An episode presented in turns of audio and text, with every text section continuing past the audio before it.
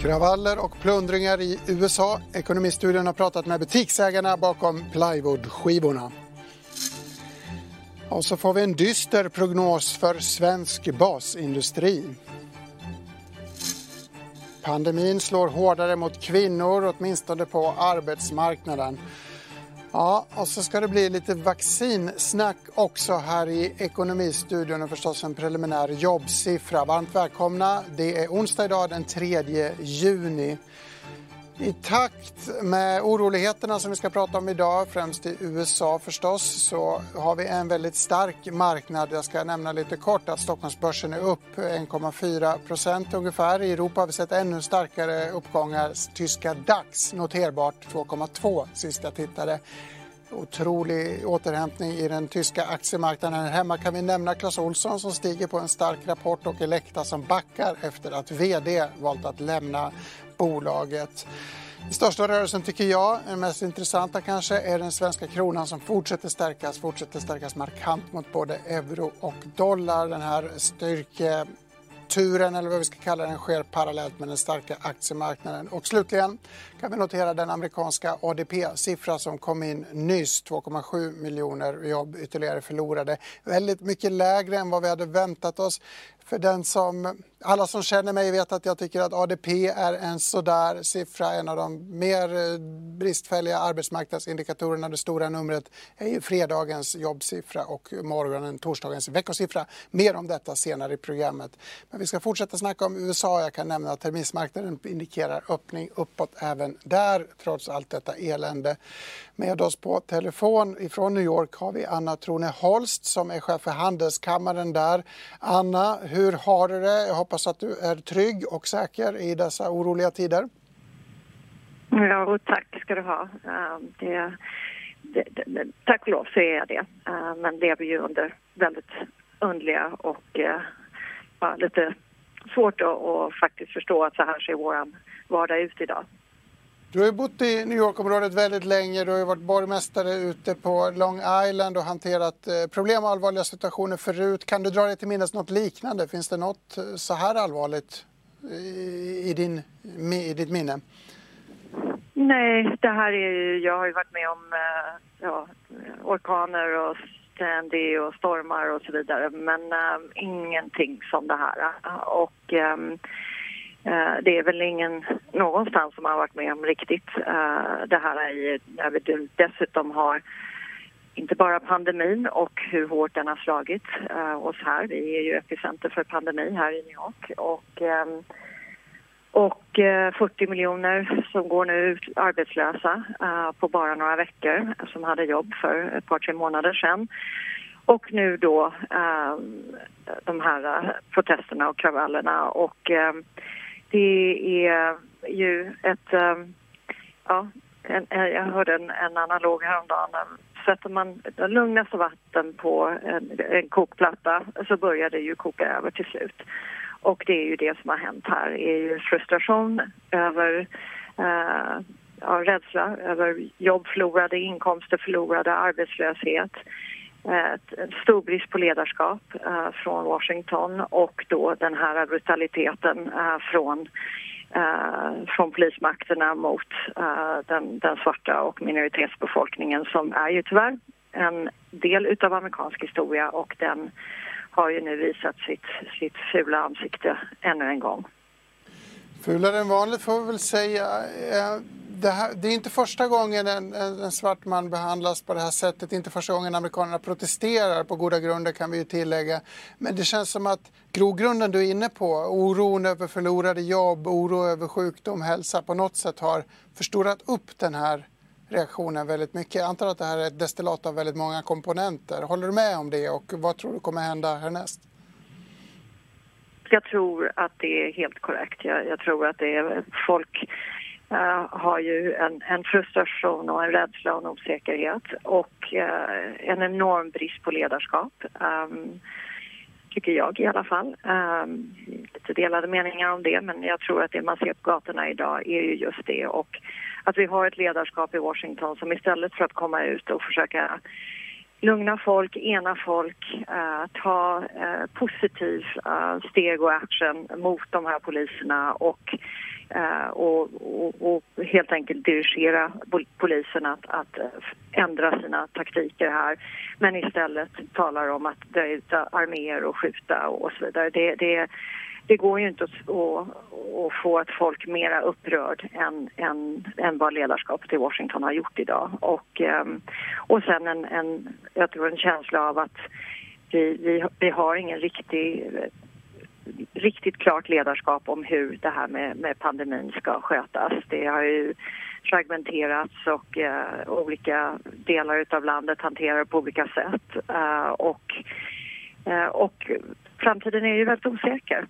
Eh, och nu är det ju prat och jag tror att det, det är väl vetenskapen säger ju det att det kommer ju komma en, en våg till här nu. Eh, och det, allt det här gör ju att folk känner sig enormt uh, otrygga och rädda och sen då detta våld ovanpå det mot ett folk som har ju också har ju, pandemin har ju slagit mot minoritetsbefolkningen i det här landet många, många gånger mer än, än, den vita befolkningen. Mm. Eh, och känslan av att det finns inte läkarvård och, och, och en trygghet där heller eh, för folk som inte, som inte har det bra. Väldigt beklämmande.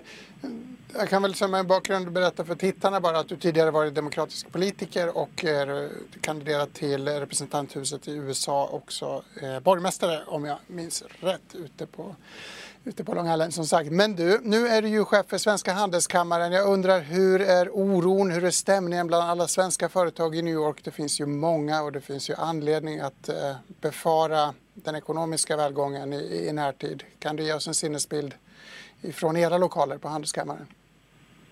Ja, vi ser ju... Uh, vi gjorde ju faktiskt en enkät uh, ganska så nyligen uh, som vi har precis publicerat där vi um, intervjuade och, och, och, fick svar ifrån över hundra utav våra medlemsföretag och de är små, stora, mellanstora, olika sektorer och så vidare. Eh, och det är ingen tvekan om att eh, det, här har ju gått längre än vad folk hade trott för tre månader sedan. Man hade ju hoppats att det här skulle vara lite snabbare överstökat men att man ser ju då eh, att det börjar tära på företagen. De stora företagen förstås mindre men de, min, men de, de, små entreprenörerna och så vidare, vilket är ju de vi jobbar med framför allt på Gateway då, våran, våran coworking-plattform här i New York uh, där det sitter för det mesta små uh, entreprenörer och, och, innovationsbolag. Och de, de sätts ju i kläm här, det är ingen tvekan om det och sen är det ju dessutom inreseförbud för äh, Schengeninvånare vilket gör ju att de har ju väldigt svårt att ta sig antingen in eller ut. De kan lämna men inte komma tillbaka igen.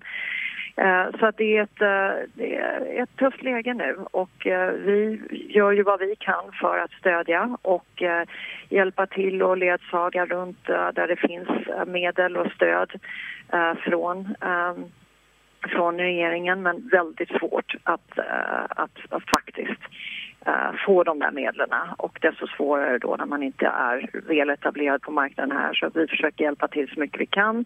Sen har vi haft några fantastiska Uh, exempel på företag som har ställt upp och hjälpt till här. Volvo, Bonbon och Maria Nila och flera av våra företag som har alltifrån ställt sina bilar till förfogande för att köra um, då uh, arbetar på, som arbetar på sjukhusen och eh, skänkt sina schampon och hudvårdsprodukter till sjukhusen och, och godis och, och så. så att, eh, det har faktiskt varit en, en, en härlig, tycker jag, och man är stolt över våra svenska företag som har gjort sitt för att faktiskt försöka och, ja, och hjälpa till.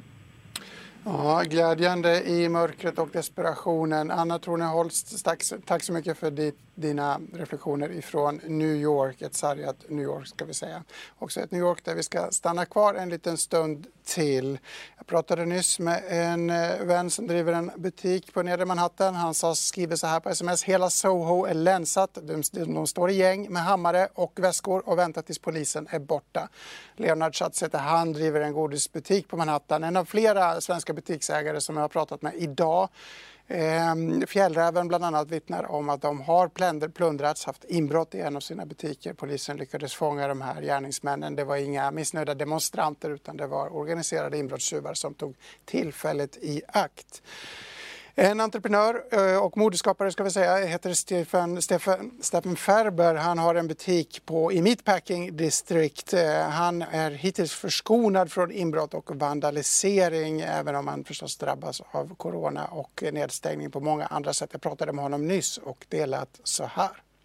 Nej, just nu så är det ju mer nedstängt än någonsin. Eh, det började med den här coronan i mitten av mars och eh, sen har ju utöver det eh, de här riots eh, påbörjats i ja, hela USA och de har ju kommit till New York också så att sista dagarna har varit ja, mer lockdown än någonsin.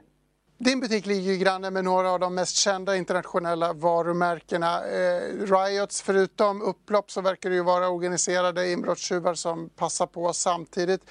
Hur, hur har det gått på din gata, på ditt kvarter? Min butik har, har eh, varit förskonad så här långt men, men eh, Helmut Lang från M1 varumärke, Christian Louboutin ett annat. Där har de gått in och plundrat ordentligt.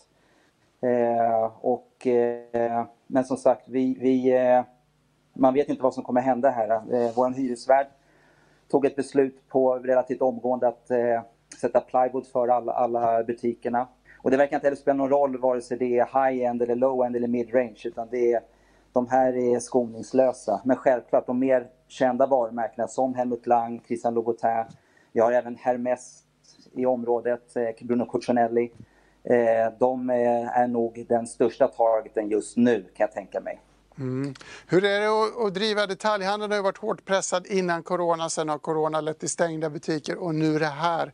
Hur skulle du säga stämningen är bland amerikanska detaljhandlare och på Manhattan i synnerhet? Så osäkerheten är ju jätte, jättestor och jag har ju även vänner eh, här hemma i Sverige som nästan pratar samma språk. Skillnaden är ju dock att där borta så har vi inte haft möjlighet att ha öppet alls. Eh, och det är ju samma sak egentligen för, för eh, resten av världen. Jag menar, vi känner folk i Paris och i, i Milano. Det har ju också varit nedstängt under en väldigt lång tid. Dock så börjar ju butiken öppna upp lite mer i alla fall i Europa nu. Så att det, det är jätte, jättetufft och det är som med all business, om man bara vet och kan planera så är det väl enklare. Eh, och det är väl en sak att planera för en stängning på en vecka eller två veckor eller möjligtvis en månad. Men nu är vi uppe i ja, snart tre månader och det är fortfarande ingen som vet när det här egentligen ska sluta. Så det, är ju, det ställer till med problem med allt, med produktioner. I mitt fall så producerar jag det mesta i Italien. De har också varit nedstängda. Eh, men, men ska nu starta upp produktionen igen och såklart har jag fått frågan hur jag vill göra med min ja, höstorder som egentligen ska levereras här redan i juli månad. Men eh, som det ser ut nu så har jag satt allting på hold och vi är ju osäkra på huruvida vi ska, vad vi ska göra för den här hösten. Eh, så att eh, det är svårt. Och samtidigt å andra sidan, om det nu öppnar upp, då är vi i behov av varorna. Eh, även om vi inte räknar med samma tillförsel den här hösten som vi hade under 2019. Eh, för att vi, eh, man räknar inte med speciellt mycket turism eh, från, från övriga världen i New York idag. Eh, eller i alla fall så går tongångarna just idag utan snarare kanske kommer komma från övriga landet vilket är, kan vara gott nog men, men eh, det är inte i närheten av de budgeterna som eh, de budgetar som, som, som har lagts om inför den här hösten är inte i närheten av de budgetar som lades för 2019 och som för Stefan Fs fall faktiskt var väldigt, väldigt fint ett fint år. Eh, trots att inte vi håller på med e-commerce och något sånt där. Så att, eh, vi, eh, det, det, det är en rädsla. Mm, rädsla och oro bland detaljhandlare på Manhattan förstås. Knappast något drömläge ens innan den här allvarliga krisen. Från en oroshärd till en annan. Vi ska snacka lite mer om jobbmarknaden. Jag nämnde ADP-siffran som var hemsk, men lite mindre hemsk än, än väntat. Eh, vi får ju en tyngre siffra på fredag som jag var inne på. Min kollega Emelie Lundgren har gjort ett inslag om det. Vi tittar på det nu. April var hittills den mest dramatiska månaden i amerikansk sysselsättningshistoria. 20,5 miljon jobb gick förlorade. Det gav en arbetslöshet på nästan 15%, upp från drygt 4% månaden före. Det är trott eller ej något bättre än vad analytikerna hade räknat med. Man väntade sig förra månaden 22 miljoner förlorade jobb och 16% arbetslöshet. En dramatisk förändring av hela den amerikanska arbetsmarknaden på bara några månader innan coronakrisen slog till så var arbetsmarknaden den bästa vad den varit på över 50 år. Nu räknar amerikanska ING med att ytterligare runt 12 miljoner jobb ska gått förlorade i maj. Statistik som vi får se då på fredag i form av Non-Farm Payroll-rapporten. ING säger att om USA får en arbetslöshet i slutet av året på 8-10% så är det ett bra utfall. Man förväntar sig alltså ingen V-formad återhämtning när det kommer till just arbetsmarknaden och ekonomin. Inte bara amerikanska aktörer spår en försämring innan det vänder. Även Nordea menar att arbetslösheten kommer att stiga ytterligare efter en nio års ökad sysselsättning raderats ut på en enda månad. Nordea räknar med att arbetslösheten kommer att stiga ytterligare. I maj månad spår 17-20% arbetslöshet om ett par månader. Även tyska Commerzbank ser en väldigt dyster framtid i linje med det här. Torsdagssiffran över nyanmälda arbetslösa har rusat i höjden till över 40 miljoner sedan krisen slog till i mars. Presidenten då? Jo, han är fortsatt optimistisk. Efter förra månadens jobbrapport sa han i Fox News att de förlorade jobben kommer att komma tillbaka och de kommer komma tillbaka mycket snabbt. Det är också ett budskap han har återupprepat sedan dess. Även centralbanken Federal Reserve har lämnat, i alla fall då och då, mer positiva besked. Å ena sidan har Fed-chefen Jerome Powell sagt att återhämtningen kommer bli längre än vad man väntat sig, att återhämtningen kommer att vara svårare än vad man har väntat sig. Men å andra sidan säger Fed att man spår en rätt betydande återhämtning under andra halvåret i år, då man ser ökad ekonomisk aktivitet. Vår makroanalytiker Felicia Åkerman skrev en kommentar till förra månadens jobbrapport att nu är det upp till USA och politikerna att inte bara se till att man slutar slutar att förlora jobb. Det handlar också om att man måste se till att tvekande företag vågar att se till att man kan anställa igen, har incitament för att anställa igen så att förlorade jobb kan gå in till nya jobb med en gång. Trump har även trots att det är stora sociala oroligheter i USA kallat till sig sina rådgivare för att just ta fram ett nytt stimulanspaket för att stötta den amerikanska ekonomin. Och kanske blir utfallet där i någonting som Felicia Åkerman och de amerikanska företagen efterfrågar. Mm, tack så mycket Emelie Lundgren. Vi ska ge oss på en annan prognos som rör svensk basindustri. Svenska Industriarbetareförbundet har nämligen Eh, förlåt, eh, industriarbetsgivarna har eh, nämligen presenterat en ny konjunkturrapport. Jag pratade tidigare idag med Kerstin Hallsten, chefsekonom där, om läget för svensk basindustri som har klarat sig bättre än vad man kanske hade kunnat befara så här långt i krisen. Eh, basindustrin har inte gått i första ledet på samma sätt som hotell och restaurang exempelvis. Så här lät samtalet. Det är bra att jämföra till exempel med hotell och restaurang för det är någonting man efterfrågar direkt och konsumerar direkt. Men basindustrin, de producerar och levererar ju mer med viss fördröjning, med eftersläpning. Och det är det som är lite annorlunda då. Och vi har ju sett att det har varit en fall i efterfrågan och försäljning. Men samtidigt är det ju så att man producerar och levererar på tidigare ordrar. Och Sen har vi då gynnats av att vår produktion har kunnat hållits igång. Och vi har ju då kunnat leverera där andra länder inte har kunnat det för att deras länder har stängt ner. Ett sådant exempel är till exempel exporten till Kina av eh, trävaror. Och eh, där har det sammantaget då under januari och april gått hyfsat starkt då.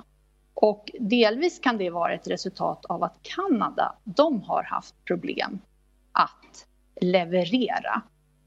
Eh, och Intressant. Så den andres eh, död blir vårt bröd, så att säga. Våra konkurrenter har haft problem. Sverige har kunnat leverera som vanligt. Men finns det en exportmarknad då? Har Sverige kunnat exportera ändå? Vi pratar ju mycket om att de här leveranskedjorna har varit brutna av den här krisen.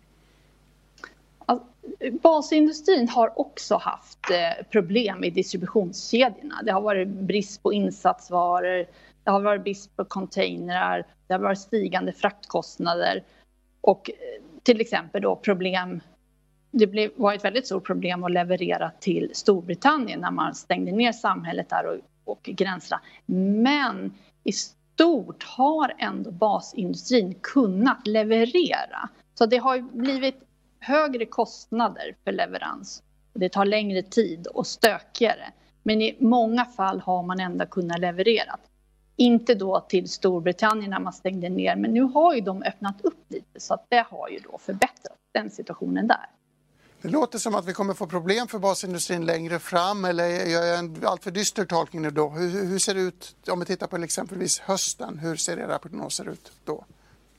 Ja, men det är det som är en, en, en, viktig del här och att det finns en oro då för situationen i höst och efter semestrarna. Och då har vi ju en situation där vi har haft stora fall i efterfrågan både globalt och eh, i Sverige då. Och den situationen vi kommer befinna oss i i höst, det är ju att vi har högre arbetslöshet, vi har minskade tillgångs och förmögenhetsvärden, vinster är nedpressade och, och det är en väldigt mycket högre osäkerhet eh, om den framtida utvecklingen. Och i en sån situation så blir det ju då att konsumtions och investeringsviljan dämpas ju brett.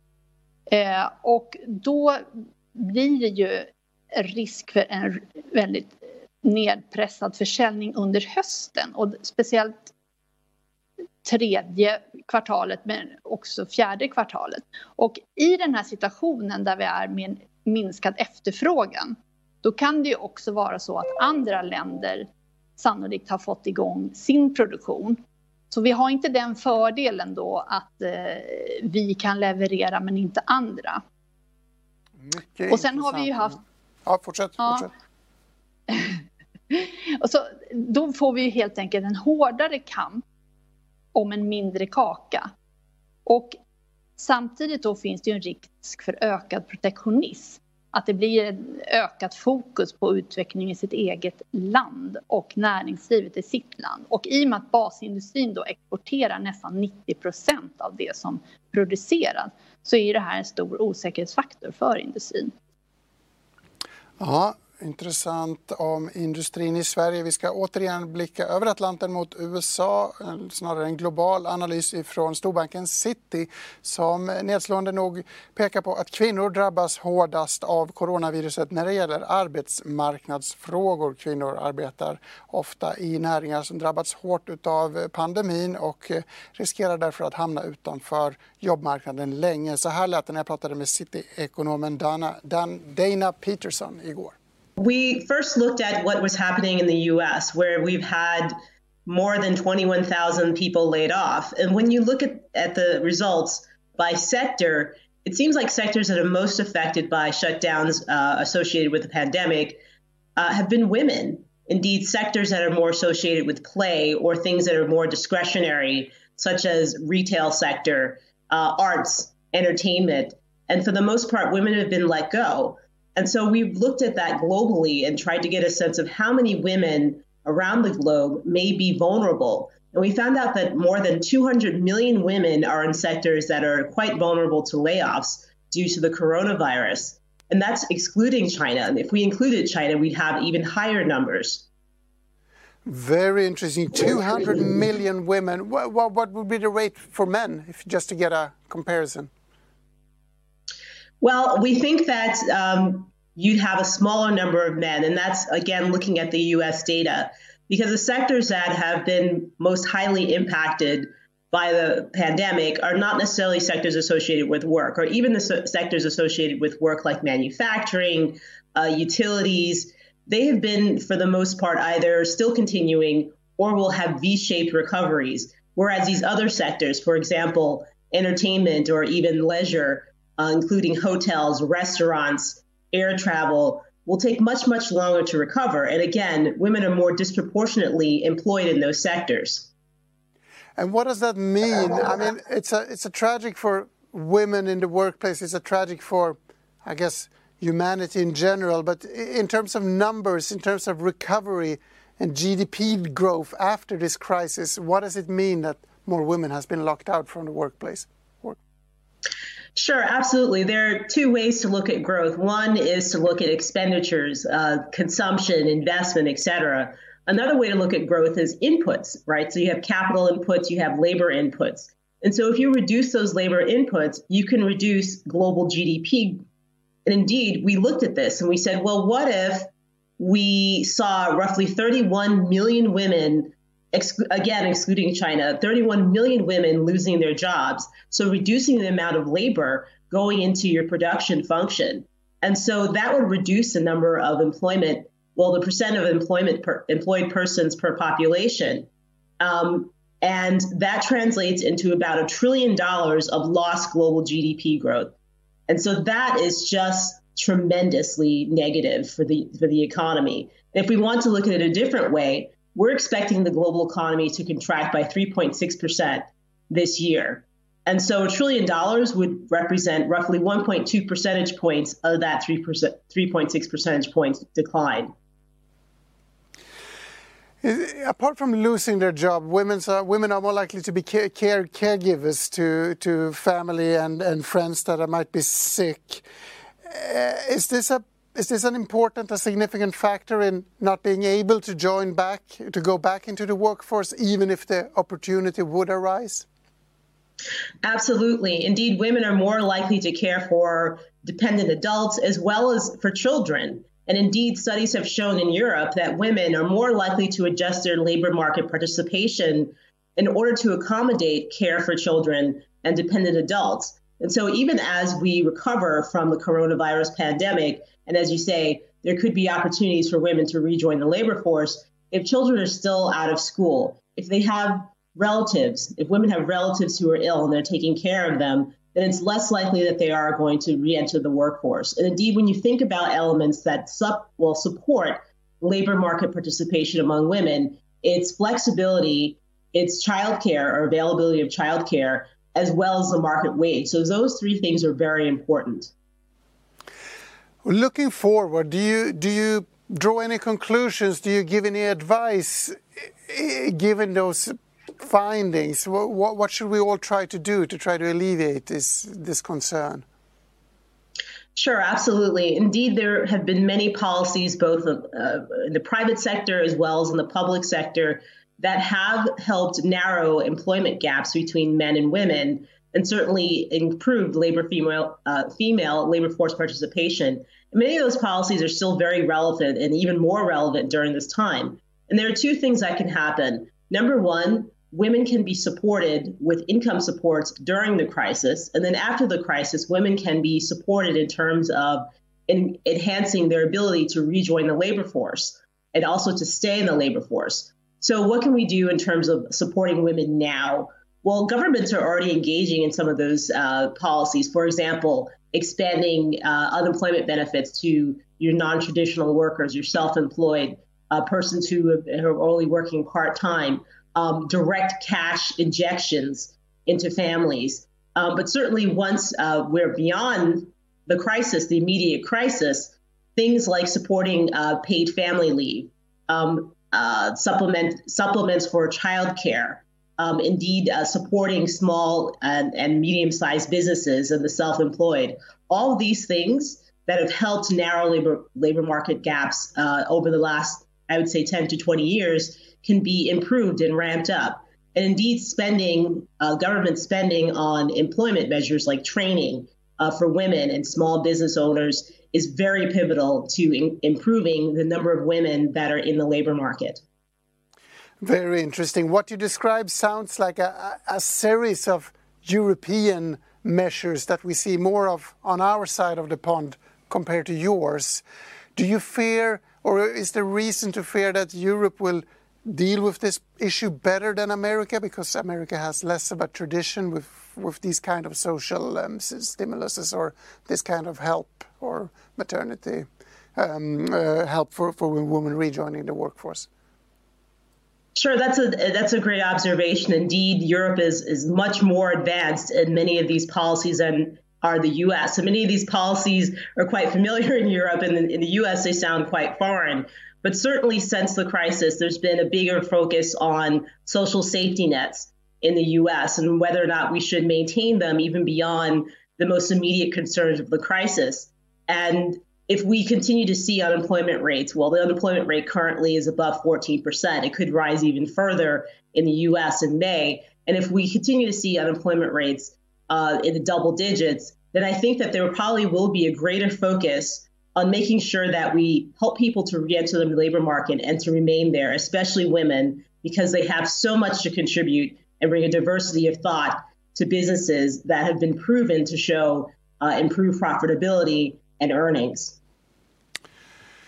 Vi ska fortsätta till vaccinfrågan. Eh, åtminstone 120 forskarteam arbetar med att få fram ett vaccin mot covid-19. AstraZeneca är känt och uppmärksammat efter ett avtal också där man hoppas kunna leverera redan i september om det visar sig verksamt. Det låter optimistiskt tycker jag. Stiftelsen CEPI, eller CEPI, bland annat grundat av Bill och Belinda Gates Foundation, jobbar för att snabba på den här eh, ofta långsamma processen. Och deras vice vd säger i en intervju med min kollega Nike Mekibes att fördelen med att ta fram ett vaccin mot covid-19 är att viruset inte muterar. Ja, heldigvis så ser det ut som eh, detta viruset som förorsakar eh, covid-19 är ett eh, stabilt virus. Det förändrar sig väldigt lite, i vart fall på de områden som är viktiga för ett vaccin. Så i motsättning till ett som eller en influensavirus som förändrar sig vart år, och man måste laga nya vacciner vart år, så är det inte så med detta coronaviruset. Så vi är väldigt optimistiska att eh, at man först får fram ett vaccin så kommer det att vara være virkningsfullt eh, i lång tid, och att viruset inte kommer til å endre seg. Det alla fall ingenting som tyder på det så långt. Mm, nyheter för mig faktiskt. Intressant intervju. Hela intervjun är lite längre. Den ingår i vårt program Hållbart näringsliv. Du kan se hela samtalet på di.tv. Vi har dragit över tiden lite så det blir en rask sista raden. Det har också varit ganska allvarsamt och betungande genom dagens program så jag tänkte att vi ska prata om lite apor. Det piggar alltid upp. Inte vilka apor som helst utan berberapor. Det finns knappt 300 stycken sådana på Gibraltar. Ett område som tillhör Storbritannien men ligger förstås på den spanska halvön. Gibraltar är intressant av många skäl, särskilt i brexit-tider. Men nu är det så att man vill skydda de här aporna. Det är med ett kärt turistmål och en del av Gibraltars kulturella arv. Därför läste jag i tidningen El País häromdagen att man har lagt ett eh, straffföreläggande. Det är bötesbelagt att klappa aporna, berberaporna på Gibraltars klippa. Och håll i er nu, bötesbeloppet uppgår till upp till 4 000 pund. Alltså, vad kan det vara, 45 000 kronor eller så för att klappa de trevliga aporna på Gibraltars klippa. Med den reflektionen vill jag, Gabriel Mellqvist, tacka för mig och för Ekonomistudion idag. Häng med oss klockan 16.